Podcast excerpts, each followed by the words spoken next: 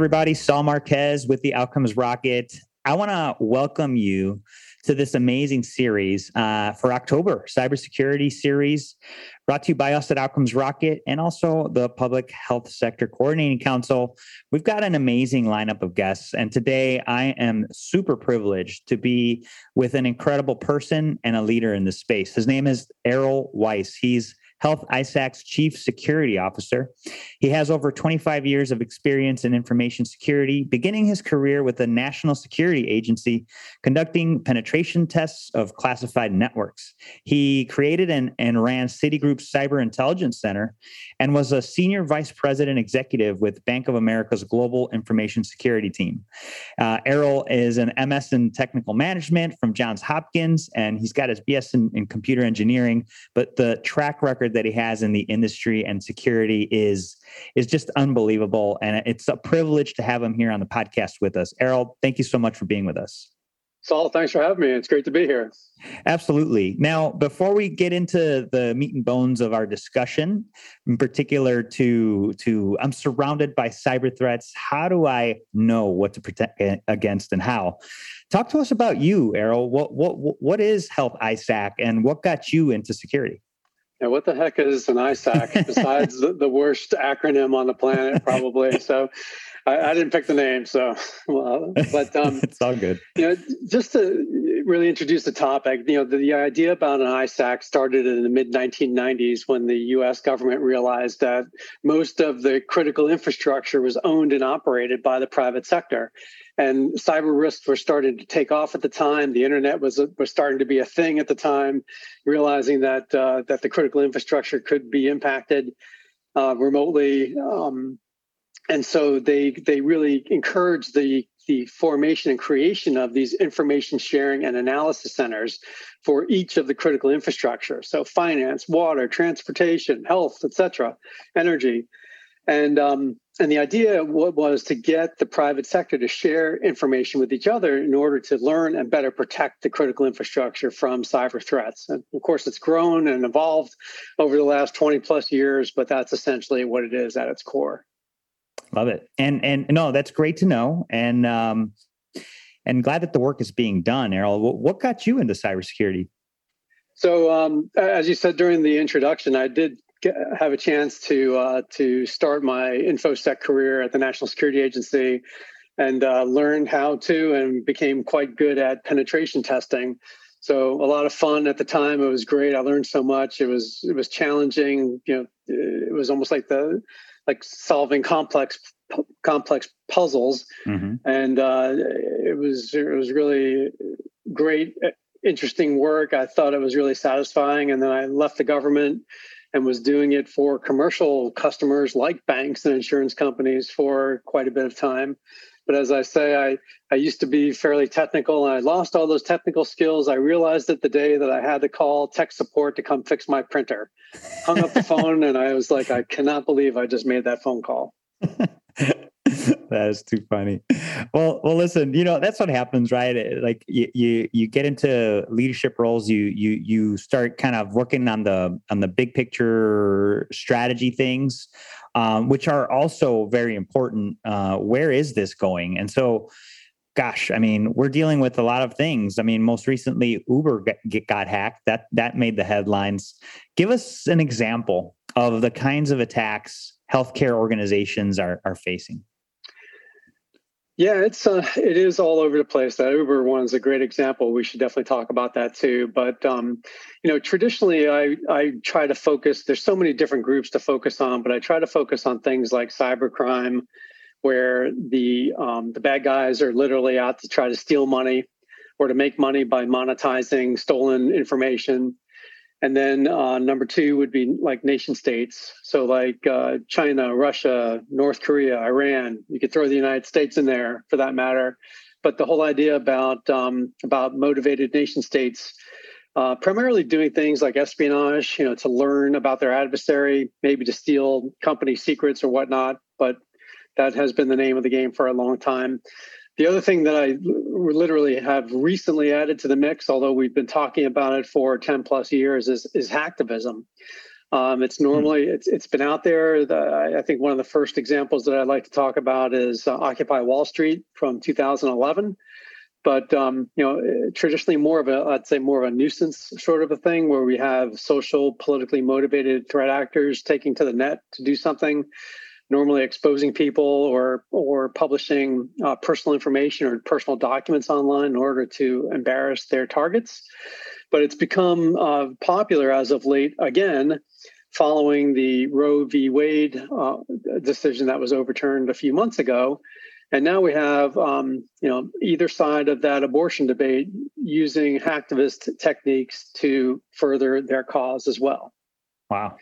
So, you know, from the health sector standpoint, we have um, uh, providers who look at hospitals or clinics that are providing uh, those kinds of family services that are being targeted by uh, anti-abortion groups. Uh, they're also targeting even insurance companies that are paying for those services. So wow. it's it's fairly serious. Wow. Wow, you know, um, Errol, that this is the first time I've heard of that term, hacktivism. Uh, appreciate you sharing it here. This cyber, cyber, these cyber attacks are are being used uh, in a lot of different ways, uh, and and so this is fascinating. And and what would you say is the motivation behind a lot of these attacks? Uh, starting that conversation off again, you know, looking at the cybercrime landscape. Um, the threat actors that we see there are looking to make money and they'll do everything they can to either steal information or threaten to release uh, private information uh, so essentially extorting their victims or using things like ransomware. And again ran- there's been a ton of ransomware that has impacted the health sector. It has gotten quite a lot of media attention because of how serious it is. You know when you start potentially impacting hospitals from delivering uh, patient care and they have trouble delivering that care, or ambulances get diverted because they can't accept any new patients because their electronic health record system is down because of a ransomware incident, those tend to get a lot of media attention. And and the payouts have been enormous, right? And so so what we've seen happening in this ransomware ecosystem is the ransoms keep getting higher and higher. People are wow. paying them, and it continues to motivate the attackers just to do more. Jeez. And so it's not unusual for us to see multi-million dollar ransomware payments being made these days, unfortunately. Wow. And again, it just it just fuels the the malicious actors to continue to do what they're doing. Yeah, that's incredible. I I didn't know it was it was that high. Like literally, they're asking for millions. And how do they ask for the money? Like, do they ask for a wire transfer or how the heck does that even happen? And how do they receive it secretly? Yeah so so uh, here's the other side of the uh, of, of the, the uh, coin here where they are using uh, digital currency cryptocurrency mm. things like bitcoin in order to uh, be paid. And um, is that right yeah, and as you can imagine, they're they're telling a hospital, "Hey, send us a million dollars worth of Bitcoin," and the hospital says, "We don't have any Bitcoin. I don't even know what that is. How do I do that?" And the next thing that shows up is a, an extensive, beautiful tutorial on how to do that. So they are very good about teaching their victims how to uh, execute those payments. Wow. You know, and to and to your point, uh, Saul. Unfortunately, you know, in a lot of ways, that that once they make that payment, that money is very difficult to track.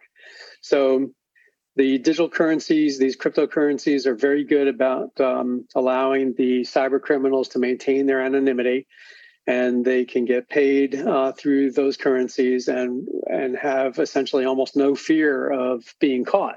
Wow! Um, so hmm. it's it's one of the downsides of the whole digital uh, ecosystem. And uh, you know, just to just to give you a little bit more on the numbers, um, uh, Health ISAC actually partnered with Microsoft back in April, and we filed a civil lawsuit against one, just one of the um, ransomware families that's out there, uh, a delivery system called Zloader, and they okay. filed a civil lawsuit to essentially obtain the, the infrastructure that the bad guys were using to deliver that Zloader botnet. Wow. And as part of that lawsuit, uh, on Health ISAC, we were there to represent the health sector to talk about the impact that things like Ryuk, which is one of the families of ransomware that Zloader delivers, what Ryuk um, impact was on on healthcare, and so we were able to track that Ryuk ransomware since uh, 2018 and, and track that back to over 200 hospitals that were impacted by that ransomware. And again, things like ambulances being forced to divert, uh, diverted, uh, disrupted delivery of chemotherapy treatment for cancer patients. Uh, caused um, it caused delays in reporting of lab results. Uh, people's uh, appointments had to be rescheduled, for example, um, electronic health record systems down for weeks at a time, patient records that were leaked. And so when we when we aggregate all of those losses, there's over $100 million worth of revenue losses because of those canceled procedures. And then, and then even worse, there's all, over $500 million worth of costs associated responding to those attacks. So everything from ransomware payments to hiring a digital forensic services company to come in to help figure out, figure what, out happened what, happened and pick up yeah. yeah. and pick up the pieces. And then and then um, also some of the security upgrades that were made after the fact as well. So it's it, and again that's just one family of ransomware. Jeez. Yeah, and the numbers you shared it, like that's just for that family of ransomware. that's right. That's holy right. smokes. It's a big problem. And uh and and so you know there's there's so many impacts. And thanks for sharing all those what are what are uh, uh, companies and providers working together to stop and manage some of these threats? You gave us a really good one, right? You guys are doing this with with Microsoft, but what else is happening out there? Yeah, so I think uh, you know when you look at the at again what we do at the core from the ISAC perspective, and and Health ISAC is just one example. I would say that you know, and I, I, can share some more resources with you, but we can point your listeners to, you know, there's an ISAC for everybody, right? Depending on mm-hmm. what critical infrastructure you're in or what organization you're in, there's an information sharing place for you that you can benefit from things like this. But, you know, we have members that are actively sharing incident information, um, things that they learn from the threat landscape, uh, again, sharing that information with each other. And the whole idea is that is that uh, you can learn from your peers what the threats are, what kinds of attacks organizations are actively seeing literally right now, and figure out like, hey, have you seen this attack in your own environment? Or if you could replay that attack essentially, you know, would your infrastructure be vulnerable to those kinds of attacks? And and maybe even block that that activity specifically from, from entering your own environment. So the whole idea is to learn by what's happening you know from your peers across the industry and use that information to better protect yourself. That's fantastic. Um, errol and and would love uh, that link from you. We'll definitely include that in in the show notes uh, for for today's podcast um, and and and obviously as part of the entire series. So you know and and guidelines here. I mean you know people are talking about hey there's cybersecurity insurance now. And and you know like like talk to us about that. You know what are some things that um, that our listeners that run organizations and businesses could be thinking about as ways to protect themselves from this? Yeah i mean you know the cyber security i'm sorry the cyber insurance uh, industry is definitely another complex issue. It's a it's a way to help mitigate your your risks and to have some uh, some coverage in case something does happen. It's not the only thing that you should be doing, yeah. but I think you know as organizations look into this and as they become more aware of the risks that are out there, and they work with those insurance providers to understand you know what their premiums would be, could be. Um, you know, the insurance providers are also asking their customers to do certain things in their own environments um, so it's you know it's I think it's you know it's a good move. It's all part of sort of raising the awareness about what those threats and risks are. You know, again, it's just it, it's just mind-boggling when you think about all of these risks that are out there and how I always say about how how bad the, the internet neighborhood is. Um, that you need to be aware of those things and really be cognizant of what those risks are when you literally connect to the internet, um, so that you can you can um, help protect your environment. And it's and it's a constant job. I mean you're never done which is just the unfortunate part of it as there are new vulnerabilities that are discovered every day with the existing software. I mean i was just reading something literally a day ago about a vulnerability from 2007 so it's 15 years old now wow. um, but still a problem today that people have not patched, and the bad guys are still taking advantage of it. Geez, well, this is this is totally eye opening, and and your organization, um, specific to health, Health ISAC, has so many resources um, give us a give us an example of of maybe one or two that people could take advantage of today by by clicking on the ISAC link that we'll share with them in the show notes. Yeah, one, I know one of the ones that we want to share with you is this uh, document called the Information Sharing Best Practices. Uh, white paper, toolkit, call it what you will, but um, you'll see we share it in a in a Word doc format. So we don't pretty it up and put it in a PDF, for example. And there's a reason for that because we want you to take that document and make it your own. We want you to use it as a way to build your own information sharing um, set of procedures within your own organization. So, what's that document all about? Um, we were, we were originally going to call it info sharing for dummies. So that you get the context of really what it is. People, when we talk about info sharing, you know, everyone will agree, hey, that sounds like a great idea. We should all be doing it, but it's hard to get started. And there's obstacles like people are like wait a minute i'm going to share my incident with everybody else out there? That sounds a little scary. It sounds like uh, not only scary but it sounds risky if i'm going yeah. to share what happened to me. And we, we had a, an incident. We may have had a breach I, do i really want to share that information publicly and is there a safe way to do that so so so there's certainly there's resistance from leadership um, if you go to your legal team internally and you say that, hey, I want to share information about incidents, of course, the first thing they're going to say is, no way. We, yeah. we don't do that kind of thing. Um, so, so the document talks about, you know, how to approach this topic internally. How do you have that that conversation with your boss and with internal counsel about how to begin information sharing? And so it, it breaks it down into the kinds of things that you would want to share. What's what's in play here? and who may own it internally and and start to provide examples of what that data may look like. And when you go to the table to have those conversations with legal counsel with your boss and say okay i want to share this ip address for example that we got an email from that was malicious. When you start looking at it that way you're like oh okay that's not so bad. We could we could definitely share that. That seems to be pretty uh, useful information to know and, and, and won't cause any harm to us when we share that kind of information. So it, it really tries to break it down into those kinds of steps. Um, we offer also in there uh, the kinds of organizations that you might want to share with. So not only um, ISACs, but maybe um, incident, other incident response teams, law enforcement, even other government partners uh, globally as well. So there's uh, some hints and tips in there about about that too. So it's really you know it's a primer on really how to get started. And as and as good as info sharing may be in some circles, um, people need a lot of help in order to get started. So that was really the intent with that document. Wow, that's huge. What a, what a great resource, folks. Uh, I always say this, but it's worth emphasizing. Uh, if something today resonated with you, don't just stop at listening. Take action. And inside of the show notes, uh, the document that Errol is sharing with us, it's right there for you and your organization to start.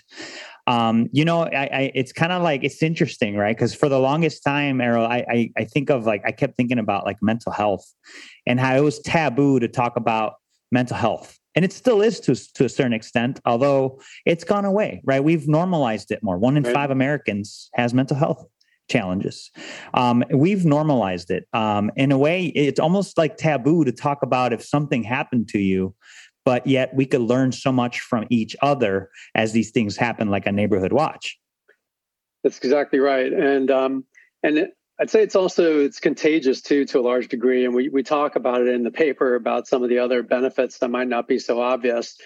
And and to to put an obvious one out there, just to reiterate from my own personal experience, you know, when I was in the banking finance sector before I got into healthcare, uh, mm-hmm. doing this kind of work for large banks, uh, back in 2012 and 13, uh, the Iranian government was attacking the banking and finance sector in the U.S. They were throwing distributed denial of service attacks at bank after bank after bank because of the sanctions that were going on at the time. Of course, nobody knew that until a little later. But uh, but the banks were having a hard time dealing with a, lot of this um, denial of service activity, and it was causing some severe web impacts at the time. And the neat thing about, again, about the ISAC was that we were able to come together and talk about the experiences, talk about the attacks that we were seeing, and provide some real time tips and tricks on what was working and, and things to watch out for. Um, and, and it really helped the other uh, banks from becoming, let's say, you know, victims of that DDoS attack at the time. And then, you know, the other thing I see, see also was you know just just from a personal standpoint learning so much you know even even though i was working at a at a big bank like citibank at the time thinking that we had all the resources in the world available to us uh, it was not unusual for me to get into some of these info sharing circles and learn an incredible amount um, from from someone at a bank I've never heard of in the middle of nowhere. And so, uh, so, so you never know who you're going to learn from. Is my point and and it's just it's a great environment to be able to put yourself out there and to be able to learn and absorb information from others so from a personal standpoint really it's a growing opportunity these these little information sharing circles and then the, the last thing i'll point out is is even leadership so so um, and, and leadership under fire i'll say so so i saw a lot of people during incident response times um, exhibiting leadership behavior uh, exhibiting exemplary behavior while they were under fire, dealing with an incident, and what it, how they conducted themselves. And so, I watched that behavior myself and saw like, wow, that's they're you know they're they're acting cool. They're under a lot of pressure right now. Um, and this is the way that you want to be able to you know present yourself when you're talking to your own leadership and trying to uh, trying to deal with an incident that's that's complex and and certainly very um, very stressful. Yeah. Wow. Um, listen, what, what, you're a wealth of knowledge, Errol, uh, and and folks, this is just the tip of the iceberg. Um, uh, this uh, this month, the the theme is see yourself in cyber. That is the the theme for October in Cybersecurity Awareness Month, and the whole idea is that it's people. People are the part of cybersecurity that can make the most difference, and what Errol is sharing with us could make a huge difference. So uh, thank you, Errol, so much. I really appreciate uh, your just being with us today and sharing what you know. What what call to action would you leave the listeners with? And then finally, uh, the second part to that last question is where can people follow you and learn more about the work that you're up to? Yeah, so I, think from a call to action standpoint, um, the kinds of things that we would say from a security standpoint is, uh, you know, I, I tell people that you need to protect yourself online and and ultimately it comes down to when we look at all of these kinds of attacks and we, we talked briefly about uber in the beginning and and, and i just want to use that as an example here. Yeah let's talk about it. That that uber attack um, one of the things that the bad guys did there is they used this this new attack technique called mfa exhaustion okay. or i'm sorry mfa fatigue. So M- the idea is fatigue, it's okay. multi-factor authentication fatigue.